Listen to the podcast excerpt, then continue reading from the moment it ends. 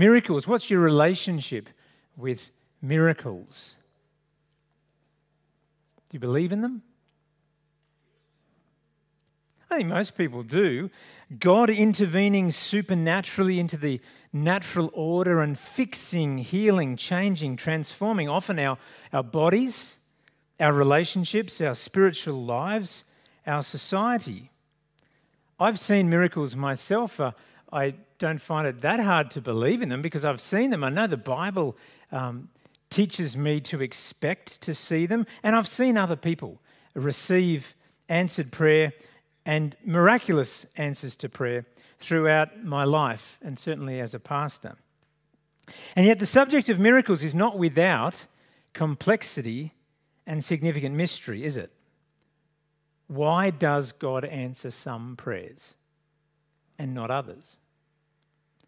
And the obvious answer is maybe not obvious, but it's the wise classic answer is You've asked for something, but his timing is not your timing. You know that answer? Like that is, that is a wise answer. Why haven't you answered my prayer for the, the miracle I need, Lord God, or for my friend or this other person, their need? Uh, and the answer we say often is his timing is not ours. Um, and we also might say, although we are invited to ask for anything, we are certainly invited to ask for anything. God doesn't guarantee that He will say yes to every request because not every request is a good thing for us. Uh, miracles.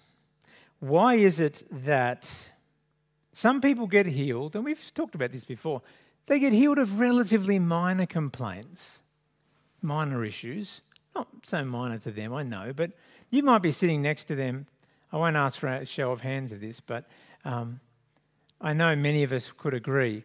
You have been praying for something, waiting in line for decades.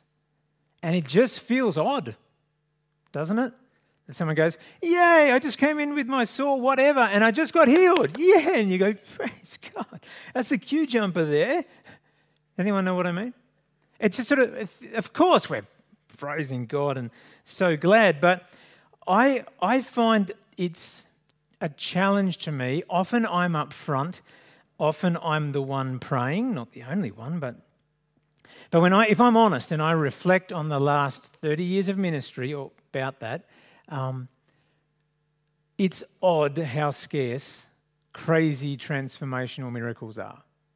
It's just odd. Because I still believe in them. I believe the Bible teaches us to pray for breakthrough, but, and the reason I know most people aren't experiencing just crazy miracles is they don't turn up and ask for prayer. They, they don't turn up that much to breakthrough prayer meetings. We'd have prayer meetings full every single week that we have them or every month. People say, I've got a need, transaction, swipe my card, get my miracle. Um, it's, it's not as easy as that.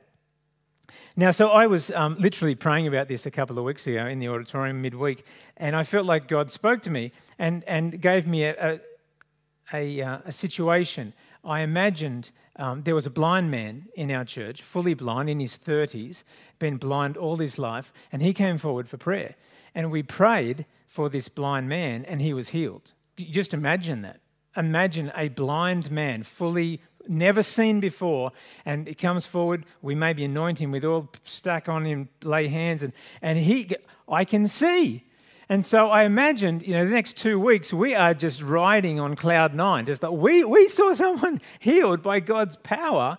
Um, it's an ama- the most amazing miracle. And then I imagine, as his pastor, this blind man coming to me saying, Jono, can I catch up? And, and saying, I'm really struggling.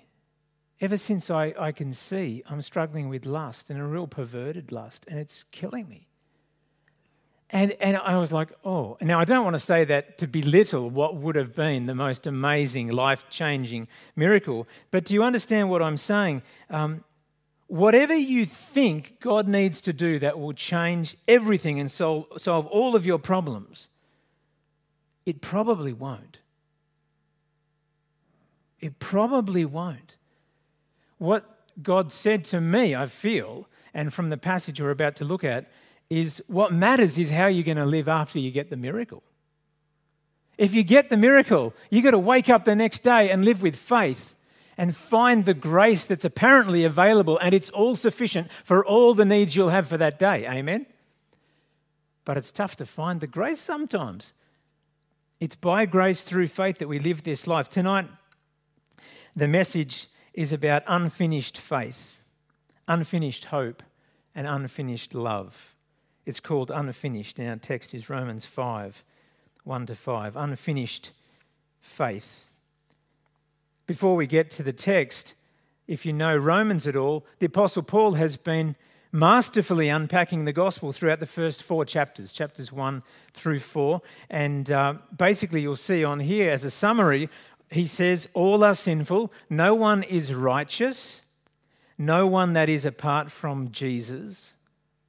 Paul has stated that it is Christ Jesus, who lived the perfect life so that he could offer the, the blood that flowed in that perfect life as a sufficient sacrifice for the sin of the world. And Romans chapters 1 to 4 teaches that that blood is enough to forgive.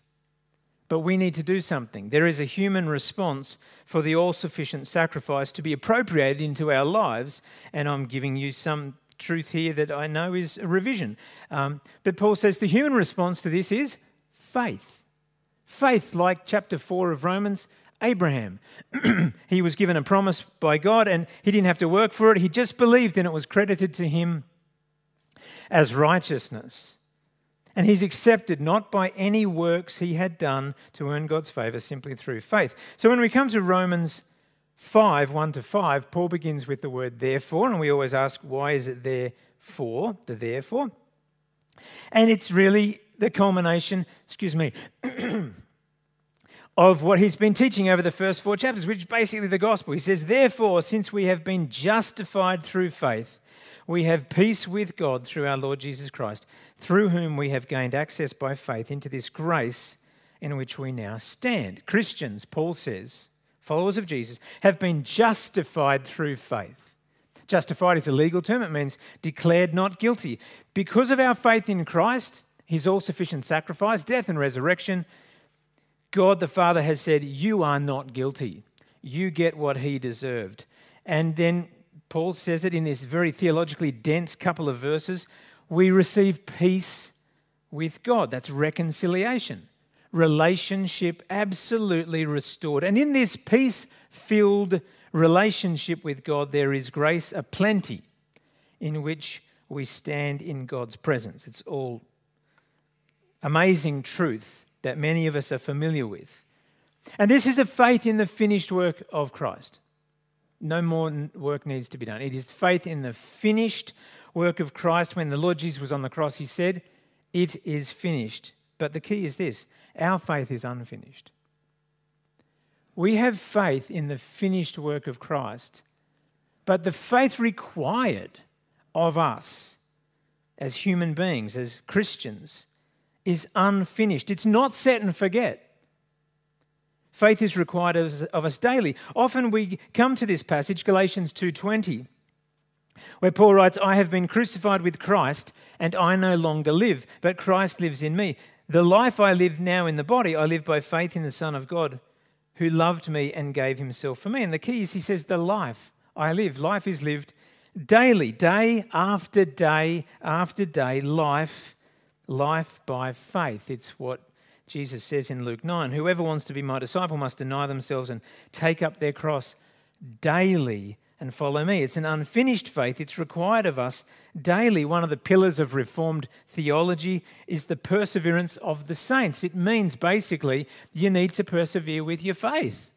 It's not just a, a set and forget, it's to wake up the next day and put our trust in the gospel. I'm not suggesting you just sort of lose your salvation easily in any way at all, but you have to persevere to the end um, with this faith that is a faith that justifies. So, each day we believe, because of Christ, I am justified, at peace with God, and standing in his grace.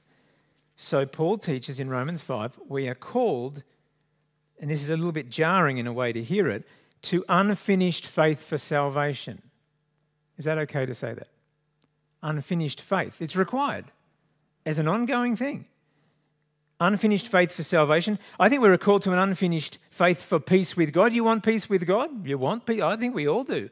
We need faith each day, day after day after day. We're called to an unfinished faith to access the grace in which we stand. Never works, always by faith. But it's a daily faith and thus an unfinished faith. The old evangelical question used to be if you were to die tonight, do you know where you would go? If you were to die tonight, do you know where, uh, what you would say to, to, to God? Um, and that was a good question. And the answer is my, my, my righteousness is found in Christ. I believe in Jesus. Um, but there's another question that's really important. If you don't die tonight, do you know how you're going to live tomorrow? If you don't die tonight, do you know how to access the grace that apparently is all sufficient for all of your needs tomorrow to follow Jesus? That will require active faith tomorrow. If we all wake up tomorrow, how are we going to live? It has to be by grace through faith. Amen? That, that's how it works. You live each day through the gospel. The gospel is accessed and appropriated by grace through faith. So we wake, to, wake up tomorrow, we need to have faith, and we need to find the grace that God has for us to do all that we need to um, for that day. Unfinished faith leads to unfinished hope. Paul writes, and we boast in the hope of the glory of God. Not only so, but we also glory in our sufferings because we know that suffering produces perseverance, perseverance, character, and character, hope. With surgical clarity, Paul describes what unfinished faith produces unfinished hope. The journey of following Christ has a blueprint, and it goes something like this Day after day, the life of faith involves suffering. Drats. That's what he says. The life of faith involves suffering. If it hasn't come to you, it, it will. It's it, life in the fallen world that we live in involves suffering. And that's going to require of us perseverance.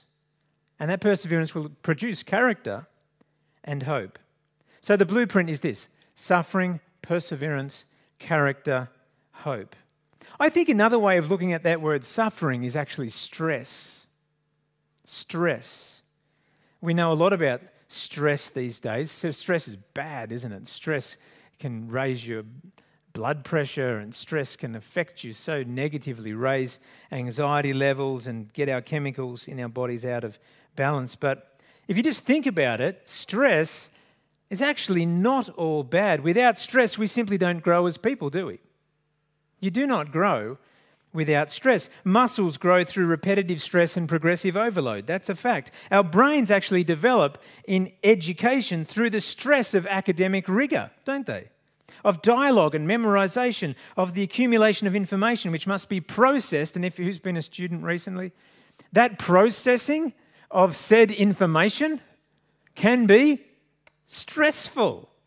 But what comes out of it is a growing education. Our emotional intelligence develops as we're challenged with new insights and we're taken to the edge of our comfort zones and they're rattled, and uh, we're encouraged to respond to stress with the appropriate adaptation. Life involves stress, doesn't it? Life does. Some bad, I'd say majority of it good. Suffering or stress requires a level of endurance and perseverance because have you thought this about this? stress typically is experienced over time. You can feel fear, you know, in the moment, but often the, the really tough thing about stress is it's just, it's a building. It's a building over time. And there is a need. I think that Paul is right on the money here. There needs to be a persevering approach. There needs to be endurance to suffering, to stress. And apparently, Christians who do this will see character develop. Character, we often say, is the sum of our habits. The Greek word for character is this word here, and it means proof. Which, as I read it and looked that up, I thought this is really interesting because it's, it is the truth. It's easy to be a fair weather Christian. It's easy when the abundant blessing of God is pouring out on your life day after day after day to go, hey, I love the Lord and I love me my miracles. Like this, this is a wonderful journey. Boom. Who wants a miracle? You know, um, that's probably fair weather Christianity. But Paul is saying, yeah, that won't be as powerful a proof of authenticity of your uh, knowing God through Christ. What will be a wonderful proof is your character, which continues to praise God no matter what the circumstances. Amen? Suffering produces perseverance, and that perseverance will produce character, which is a testimony to all around you that God is real in your life. And what does that produce? Something for you hope. Hope, unfinished hope. And that's a beautiful thing, isn't it? We all have experienced stuff in life that is tough. We all have. The last thing you want is hopelessness, isn't it? When you give up on tomorrow and the day after, you give up on the next month. It's like, I can't find hope. That's a challenge. It's a challenge that we all face in the Bible. Often it's called do not lose heart. I think losing heart is akin to losing hope. Unfinished hope. Who read a good book over the summer? Anyone have a bit of a break and get to read? Um, there's more readers in the night service. That's good. In the morning, hardly anyone. They're all watching TV. We're the readers the night service. I read this book. It's a fantastic book. If you're interested in, in, a, in a good book, it's called The Art of Resilience by Ross Edgley. He's a um, endurance athlete and also an adventure athlete. It's a book that he wrote to chronicle a crazy world record thing that he did. He swam all the way non-stop around Britain. That was 150. Steph just vomited inside her mouth. Um, he swam for 157 days non-stop, 2,500 kilometres, which amounts to 87 crossings of the English Channel, one after the other. Crazy. Crazy thing that he did. Um, and he swam, he was supported by a crew of about four or five people on a 57 foot catamaran, which is the next shot there. Uh, it's a really interesting story. Um, he swam 12 hours per day on average. Six hours on, six hours off, six hours on, six hours off. He, the guy that was um, the captain was a like an old sea dog. He just knew the sea so well. And so many times in the read, it's like this part is one of the most dangerous stretches of water in the world. And so he's swimming through that. And um, it wasn't balmy, as you could imagine. It wasn't a balmy swim, it was freezing, especially around the top of Scotland just before winter. So he is um, swimming through the night whenever the tides worked, freezing water, facing sharks, stinging jellyfish. He um, one time he he came in and he said, "Oh, I've just I've had a terribly sore eye. I, it, it, closed up about four hours ago." And the, and the guy said, "There is a full jellyfish." all over your face. And so he was just stung relentlessly by jellyfish. But another time, he, uh, about five days in, he started getting a terrible um, wetsuit rash around here, and it was red raw. And so they came up with all these different things. One of the funny stories was he said um, he was eating uh, the crew. There was a small crew that cooked for him and um, had this um, vegetable soup or something, and, and he said um, he's literally eating, and he's like, "What was the meat in the in the um, in the soup?" I said, "Oh, there's no meat." He's like, "Oh, okay, that was my tongue," and his his tongue was literally coming off with in chunks with um, salt tongue. So tough, tough thing. It's not advisable. What did he learn? Ross is a sports scientist and a would be uh, philosopher. Um, He's very interested in, in the management of fatigue. A, a, a bit of a, a, a, a requirement. He never had one day off, he never broke down. That's incredible, isn't it? 157 days, 12 hours swimming each day, how to do it. Um, and he said that swimming in that way is completely unpredictable. It's not like you're in a pool. So you can't just have your eyes set to the finish line. He thought it would be less than 100 days, but they had to deal with the tail end of a hurricane, they had to shelter, they had gale force winds, they had whirlpools, they, just so many challenges. And so basically, he said you couldn't swim with a finish line in sight, like a marathon. He said you had to learn a different way to be motivated. And the motivation he, he got to was he said, No one else is making me do this swim. I chose to do this swim. So I'm going to enjoy it. So he said, Most days, not every day, not every night. Some of the nights around Scotland, this didn't happen. But he swam with a smile. That was one of his keys to swim with a smile, to just enjoy the challenge, but to also enjoy what he was surrounded in. And seals would come up, and even a, a, a whale or something came up. And the, the, the interaction with the wildlife was amazing. An ama- a, a crazy, unfathomable amount of challenge and suffering. It wasn't just a smile that he had to look after, he had to manage fatigue. And so that was 15,000 calories per day. You had to get the right nutrients in. It had to be palatable. You had to be hydrated. You had to get the oxygen you needed. You had to, to get the sleep you needed. You had to have the team. One of the big things was you had to pace yourself. Sometimes you had to go really fast to get through a stretch of water before a hurricane was coming. Um, but most of the time, it was just pacing. And he wasn't completely out of breath. I hope you, you're doing some crossing over about how this might apply to us as we manage the endurance race that is our life. Because I would put it to you that Christianity is not a sprint, that's a gimme. But sometimes we think, oh, it's a marathon. I don't think it's a marathon at all, because every marathon runner knows I'm 12 Ks in, I've got 30 to go. That's not the Christian life. That's not life in general. It's far more like this swim. We have to find a way of waking up the next day knowing that it's not finished until I reach the finish line, and that's death. There is a finish line, but none of us know where it is or when it's going to come. But what, what do we have to do? We have to manage faith fatigue. We have to manage emotional fatigue, all sorts of mental fatigue, physical fatigue, relational fatigue. And it can be done. I've been on a bit of a health kick, like some of you guys, as they come to the end of winter last year and coming out of COVID, and we all get excited.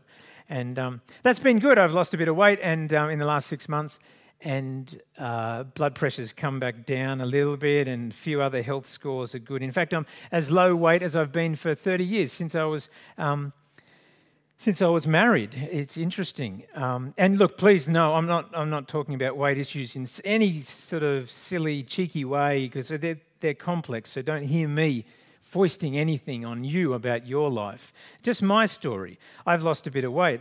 Um, and so, along with uh, habit changes, uh, it's been good to do endurance exercise, which I've never done much of. Um, and I'll tell you something about that in a second, but I want, didn't want to forget.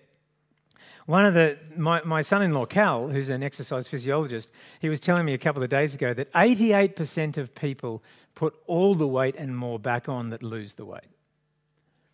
And it struck me that I guess most of us humans lose a bit of weight and we go, that was miraculous. But we don't think about much about the, the day after the miracle. We don't think much about how am I going to maintain this? How am I going to live each day with a, with a new pattern, a new way of bunching my habits of how I live my life?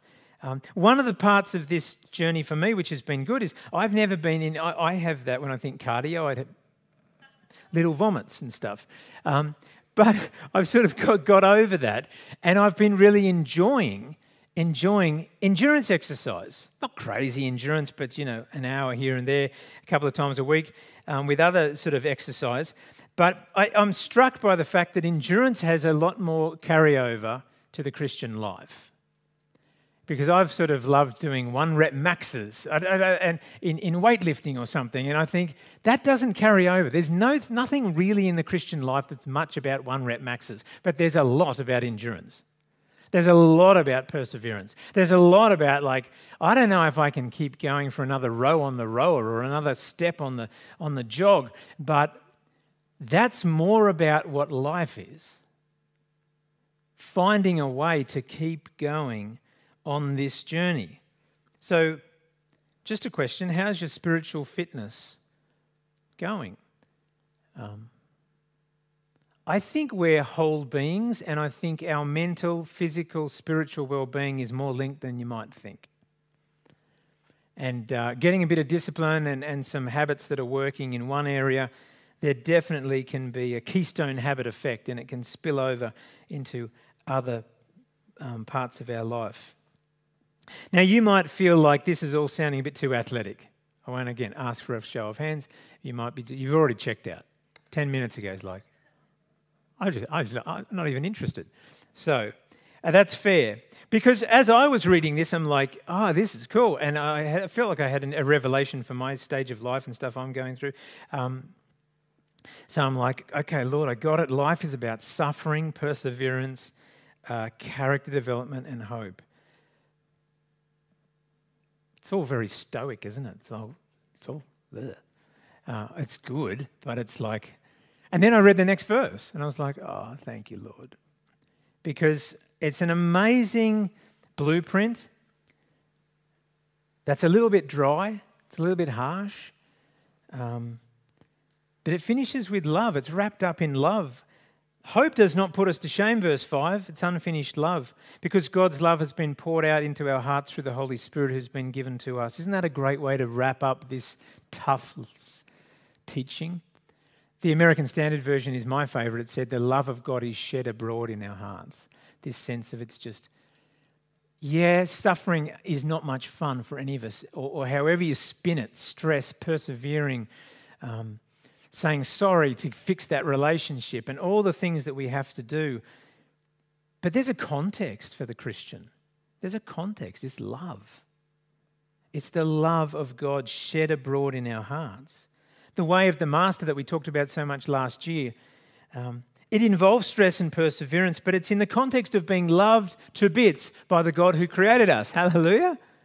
Like that's the context. And I would put it to you that's the Christian worldview. That does change everything. We're loved. Known and loved is one of our core values, but and that's a visceral thing that uh, I keep on thinking, Lord, what is this stuff about feeling better and finding peace? Is it just dopamine and serotonin? Or, um, but there's something spiritual as well as that. Romans 8 says that the Holy Spirit testifies to my spirit that I'm a child of God, and something happens there spiritually that affects me, my mood. Um, again, again, it's a bit of a mystery. But a key to that peace and perseverance is love. Love. We need to know that God hasn't finished his love with us. Amen. He's demonstrated it once and for all in Christ. That's what the great passage in verse 8 says. God demonstrates his own love for us in this. That's just after what we've been reading. While we were still sinners, Christ died for us. As Ben says most weeks, we come to worship because of the gospel. And we need to preach the gospel to ourselves daily. Yep, I'm a sinner in need of grace, and there has been grace given to me because God the Father sent his Son to die for me. Every morning, I can say, you know what? His mercies are new to me every morning. I don't deserve it, but He chose me. I belong to Him. He died on that cross 2,000 years ago. And that makes me this morning, tomorrow morning, a saint, and I'm loved, and I belong in God's family. Um, yesterday, today, and tomorrow, I'm loved. And it changes my world, and it changes your world. I have peace with God and I'm declared not guilty. And then Romans 8 tells me if um, you start to think, oh, but am I going to lose this love? Well, it's not what the Bible says. Neither death nor life, neither angels nor demons, neither the present nor the future, nor any powers, neither height nor depth, nor anything else in all creation will be able to separate us from the love of God that is in Christ Jesus our Lord. That's the context. That's good news, isn't it? There's stress, yeah. And it might feel more like suffering, and there's perseverance required. But it's funny, what I've learned getting a little bit fitter is it's more fun when you're enduring it well. It's more fun when you actually get used to God coming through with what you need. And that faith muscle, to take the metaphor on a bit, it grows and it pumps oxygen around your body more efficiently. And I think that's exactly what happens with our faith as we step out and we see that God is faithful and that He does love us and He provides grace upon grace, all sufficient grace each day, and it's new every morning, we start to believe for those miracles, which is what we experience every day from the gospel. It's all in the context of love. What is the biggest challenge you face right now? And what's the great miracle you're praying for? Can I be a little bit cheeky and, and just pose the question maybe that's not the main, main miracle you need? Could be. I know a miracle you do need. I need it. I need a robust, weathered, and wintered, strong faith that's resilient tomorrow. That's what I need. In fact, I need that above everything else. Because any miracle I get, even the blind man had to wake up the next day and work out how to live with eyes. What we need is strong eyes. Strong eyes to see the power of the gospel and the fact that we're loved. And His grace is all sufficient, and by faith I can find it. And in that I can find peace, and I'm justified, and I stand in the grace. This is all straight from the text. And then what struck me is it's actually so that the, the love of God does something through me and you, isn't it? A, it doesn't end with us. We're not like the Dead Sea where all the nutrients stop and it just gets salty. When we understand that we are loved, when we are aware that the love of God is shed abroad in our hearts, and we know we belong, and no matter what, though he slay me, yet I will praise him, what does that do to your attitude? It's like, I'm okay. I'm going to be okay. How are you? How are you? How are you? the love of God can then be taken and given away to others. Amen? Because that's, the, that's what we're aiming for. Because otherwise, a bit of suffering comes along and it's like, oh, I didn't expect this. It wasn't part of the deal. It's stressful. All I can think about is my own suffering. This faith we are called to is unfinished. This hope we are called to is unfinished. This love is unfinished. Miracles. Let's believe for them. Can we have both? Can we have resilient faith? Please don't think oh, I'm never asking John to pray for me. he doesn't even believe in miracles. I do, totally. Um, I'm just maybe a bit of a pragmatist.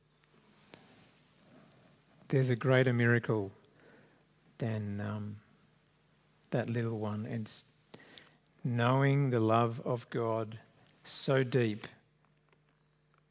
that you can be available to others no matter what you're in. And that's our prayer. Anyone need prayer? I'd love to pray for you. If the band wants to come up. Um, I'm just going to ask the Lord to help us out with these miracles that we need.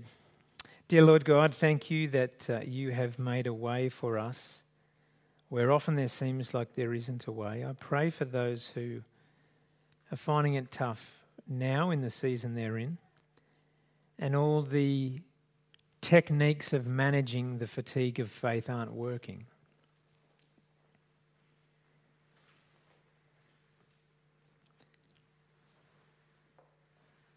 We hand it over to you, Lord We need you. I ask you in the name of Jesus to mercifully do the miraculous. May we know the love of God shed abroad in our hearts through faith. May you do a work that is genuinely supernatural, that flies in the face of what we are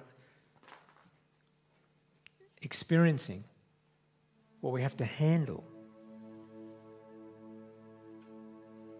We thank you so much that your word is true truth. And your word says that your grace is sufficient. For my brothers and sisters here, I pray that they might have the faith to find your grace tonight and tomorrow and the day after and Wednesday and the day after.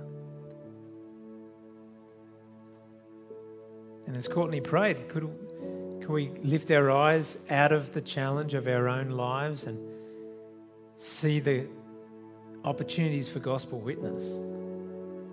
May our lives, standing in your grace, standing in the strength of the hope and the love and the empowering that you give us, may our lives testify to the world that you are real.